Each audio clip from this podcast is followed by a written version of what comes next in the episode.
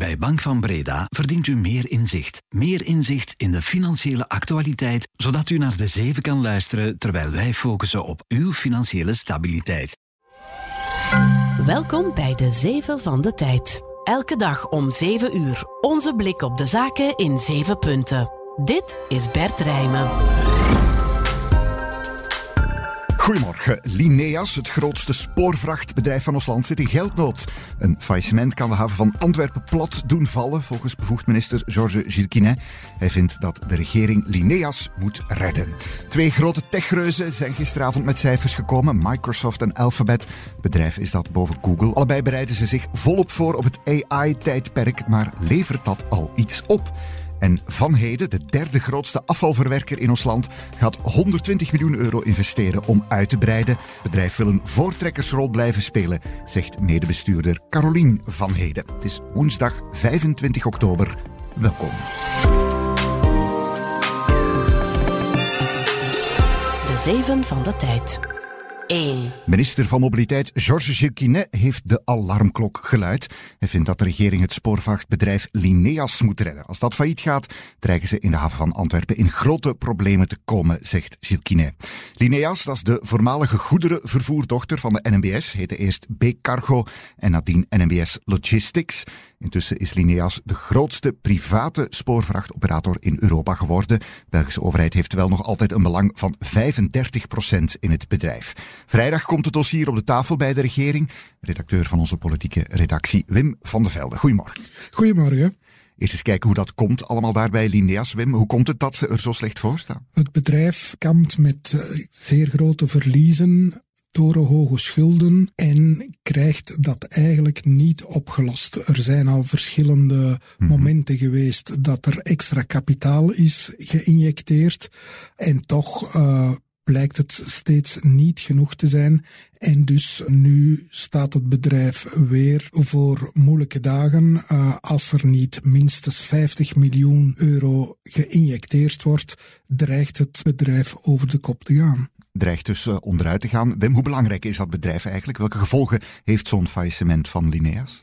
Wel, volgens uh, minister Gilles Quinet is het geen optie om dat bedrijf failliet te laten gaan, mm -hmm. omdat het zo'n cruciale schakel is in heel de economie en met name voor de haven van Antwerpen. Het is uh, de enige grote speler in het vrachtvervoer. En je kan niet van de ene dag op de andere een andere operator aanduiden die het werk dan zou overnemen. Dus mocht Lineas failliet gaan en de boeken moeten neerleggen, dan dreigt de economie stil te vallen. Mm -hmm. De regering overweegt dus nu om Lineas te redden. Uh, Wim, is dat een goed idee dan? Het is een uh, zeer complex dossier natuurlijk, want buiten het feit dat het bedrijf belangrijk is als schakel in de economie, werken er toch ook 2100 mensen. Mm -hmm. Anderzijds is het toch ook de vraag of dat je belastingsgeld kan blijven pompen in een bedrijf dat maar niet uit uh, de verliezen en de schulden geraakt. Het dreigt het verhaal van een bodemloze put te worden. En dus is het ook afwachten wat dat de regering vrijdag op de kern zal beslissen, want dan komt het dossier op tafel. Dat lijkt me niet zo makkelijk, inderdaad. Dankjewel. Graag gedaan. 2. Dit jaar zijn er al meer dan 4300 Vlaamse bedrijven failliet gegaan. Dat is een triest record. Sinds het begin van de tellingen in 2005 waren het er nog nooit zoveel. En er zijn nog andere signalen dat de Vlaamse economie barre tijden beleeft. Opvallend veel horecazaken en winkels zijn dit jaar al failliet gegaan. Ook de bouw- en de transportsector doen het slecht. Tijdens de coronajaren heeft de overheid ervoor gezorgd dat bedrijven niet failliet konden gaan. De verwachte faillissementsgolf komt er met wat vertraging nu dus. Hoge energiefacturen, automatische loonindexering en de hoge rente maken het veel bedrijven moeilijk. Opvallend, ook Agoria, de federatie van de technologiebedrijven, ziet voor het eerst in drie jaar jobs verdwijnen. De groei van de technologische industrie dreigt stil te vallen. Bij ondernemersorganisatie VOCA gaan er nog andere alarmsignalen af. Een kwart van de bedrijven doet nu al een beroep op tijdelijke werkloosheid en nog eens een kwart overweegt dat. Eén op zeven overweegt ook om de komende maanden te herstructureren. Voor wie dieper in de cijfers wil duiken, ons datateam hier bij de tijd heeft een nieuwe zoekmodule gebouwd. Daar kan je die faillissementcijfers beter bekijken, onder andere per sector bijvoorbeeld. 3. Gisteravond na beurs hebben twee Amerikaanse techreuzen hun resultaten van het voorbije kwartaal bekendgemaakt. Microsoft en Google-moeder Alphabet. En die laatste lijkt op dit moment de AI-race te zullen verliezen. Alphabet scoorde zwaar onder de verwachtingen en ging na beurs dan ook stevig achteruit. Beleggerredacteur Bas van der Hout hier bij de Tijd heeft het allemaal gevolgd gisteravond. Goedemorgen Bas. Goedemorgen Bert. Hoe waren de resultaten van Microsoft en Alphabet? Uh, ja, nou laten we beginnen met uh, Microsoft. Dat was eigenlijk op alle vlakken beter dan verwacht. Dus de omzet uh, en de winst waren uh, ja, hoger dan uh, analisten hadden gedacht. Mm -hmm. En ja, waar het vooral positief mee verraste, dat waren die sterker dan verwachte verkopen in de cloud-divisie. Um, die kwamen uit op ruim 24 miljard dollar. En ook Azure, die deed het goed met een groei van 29%. En dat is dus de afdeling die het best gepositioneerd is om eigenlijk te profiteren van die toenemende interesse in um, ja, AI, hè, kunstmatige intelligentie. Nou, en ja, beleggers uh, reageerden toch wel uh, enthousiast, want het aandeel klom in de nabeurshandel uh, 3,5%. Kijken we naar Alphabet, dat is eigenlijk de concurrent van Microsoft in die uh, AI-race. Mm -hmm. uh, dan zien we juist dat uh, deze moeder boven Google um, teleurstelde met de cloud-activiteiten. dus waar Microsoft ja, daarmee juist positief verraste, was het juist een negatieve verrassing bij Google. En um, nou, wat zagen we? Nou, de omzetgroei uh, voor die uh, tak die kwam ja, onder de verwachtingen uit. Ook de operationele winst kwam onder de verwachtingen uit. Um, en ja, het bedrijf zei eigenlijk in een call na de cijfers dat het toch ziet dat klanten beknibbelen op de uitgaven aan clouddiensten. Um, nou, en die voor beleggers dus matige prestatie van die clouddiensten, dat vormde eigenlijk toch een ja, grijze wolk boven een uh, kwartaalrapport dat verder eigenlijk best oké okay was. Want de omzet en de winst uh, die kwamen hoger uit dan uh, verwacht. Maar dus geen goede AI-resultaten voor Alphabet. Ze gingen na beurs met 6% achteruit. Bas, als we nu naar die strijd tussen Microsoft en Alphabet kijken, wat hebben we nu dan geleerd van deze resultaten? Nou, op basis van wat we nu weten, lijkt het toch op dat Alphabet nog altijd wat achterloopt. Maar dat komt natuurlijk ook omdat Microsoft ja, met OpenAI een, een hele ja, goede bondgenoot heeft, zullen we zeggen. Dat is een bedrijf boven ChatGPT. -hmm. En ja, die behoort ja, volgens velen toch nog tot de top van deze uh, technologie. Uh, die hebben een voorsprong. En ja, Microsoft kan dus door het bondgenootschap alles van OpenAI uh, gebruiken. En ja, je ziet ook dat Microsoft gewoon veel duidelijker is over hoe ze AI gebruiken om klanten te helpen. En je ziet dus dat veel bedrijven die, die willen experimenteren met AI, dat uh, toch vaak via Azure doen. En dat is dus van Microsoft. Dankjewel, Bas. Oké, okay, doei. 4. Hedera, dat is de naam van het nieuwe overheidsfonds dat de regering wil oprichten voor de deal met Engie. In dat fonds komt de 15 miljard euro die Engie aan de staat zal betalen voor de berging van het kernafval. En opvallend, er komt een slot op het fonds. Zo kunnen toekomstige regeringen het geld niet gebruiken om de begroting te spijzen. Hetera, Latijns is dat voor klimop, zou een toepasselijke naam voor het overheidsfonds moeten zijn. Net als gepland zou die 15 miljard euro sterk moeten groeien. In de loop van deze eeuw tot minstens 60 miljard euro. Volgens de berekeningen is er zoveel geld nodig ook voor de berging van nucleair afval.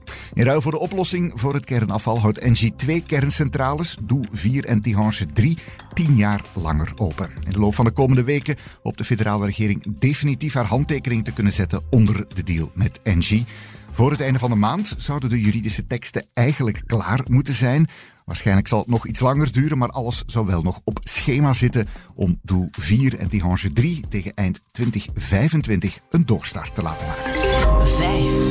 We hebben als familiebedrijf al altijd een voortrekkersrol ook willen meespelen in onze sector en die positie willen we toch zeker blijven behouden. Het West-Vlaamse afvalverwerkingsbedrijf Van Heden gaat fors uitbreiden. Dat zegt medebestuurder Carolien Van Heden. Ze gaan in totaal 120 miljoen euro investeren op verschillende sites in West-Vlaanderen en ook in Noord-Frankrijk. Wel, uiteindelijk, onze sector is in uh, sterke evolutie. Wij zijn een uh, vrij grote investeringssector eigenlijk al altijd geweest. Maar de evolutie rond de circulaire economie, sorteer- en recyclagecapaciteiten nemen telkens sterk toe, waardoor dat het toch wel belangrijk is dat we meeblijven in de evoluties van de markt. Van Heden behoort tot de top drie van afvalverwerkers in ons land. Na twee multinationals, Renewy en Veolia. Jaarlijks komt er meer dan 1 miljoen ton afval binnen bij Van Heden, vooral van andere bedrijven en containerparken. De capaciteit wordt nu verder uitgebreid. Dankzij een nieuwe installatie op de bestaande site in Rumbeke zal er 100.000 ton extra restafval verwerkt kunnen worden en er komt een gloednieuwe site bij in Roeselare. Dus de site Roeselare Haven richt zich specifiek rond special waste. Dus dat is eh, bijzonder en gevaarlijk afval. Een beetje vergelijkbaar metgene wat dat we eh, als KGA hebben op eh, containerparken. Dat we daar ook wel hebben in grotere volumes, eventueel vanuit industrie. Maar ook eigenlijk afvalstromen die speciale zorg vereisten. En dan denken we dan eventueel aan vertrouwelijke documenten of elektronica of IT-materiaal. Dus met gevoelige informatie op. Het kunnen ook in beslag genomen goederen zijn die we daar behandelen of eigenlijk vernietigen. Denk dan maar aan vervalste merkkledij of sigaretten. Meestal gebeurt dat onder controle van douane. Van Heden is ook al sinds de jaren 90 actief in Noord-Frankrijk. Ook de Franse site zal verder worden uitgebreid. In totaal had het bedrijf vorig jaar 200 miljoen euro omzet. Dit jaar mikken ze op nog eens 10% meer.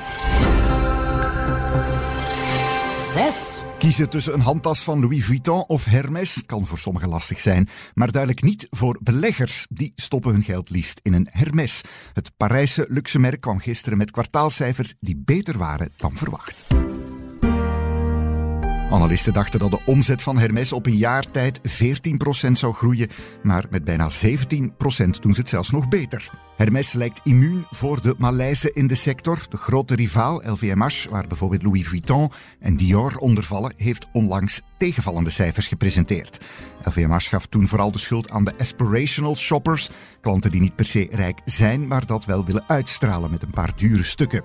Dat die aspirational shoppers het nu zouden laten afweten, voelen ze alleszins niet bij Hermes. In absolute cijfers draait LVMH dan wel met voorsprong de grootste omzet, maar Hermes is de winstkoning. LVMH heeft een winstmarge van iets meer dan 20%, ook al mooi, maar Hermes doet het met 33% toch nog een pak beter. Dat is een van de belangrijkste verklaringen waarom beleggers het afgelopen jaar meer fan waren van Hermes. Sinds begin dit jaar is de koers van LVMH 2% gezakt, die van Hermes maar liefst 17% gestegen. 7.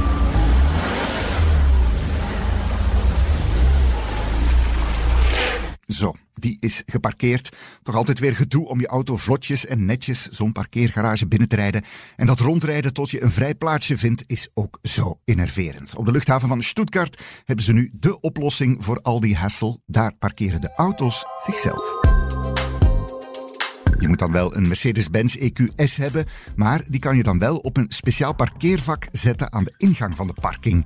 En dan is het verder een eitje, bagage eruit halen, klik je in de app en de auto vertrekt volledig autonoom en rijdt naar een lege plaats. Als je enkele dagen later dan terugkomt, zal je op dezelfde manier kunnen vragen om je op te komen pikken. Mercedes werkt voor het parkeersysteem samen met Bosch.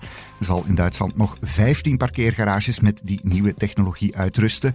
Beetje niche dus, maar er zijn wel veel mogelijkheden Wat te denken bijvoorbeeld van elektrische wagens die zich na het opladen zelf kunnen verplaatsen om op die manier de laadplek vrij te maken voor een andere auto.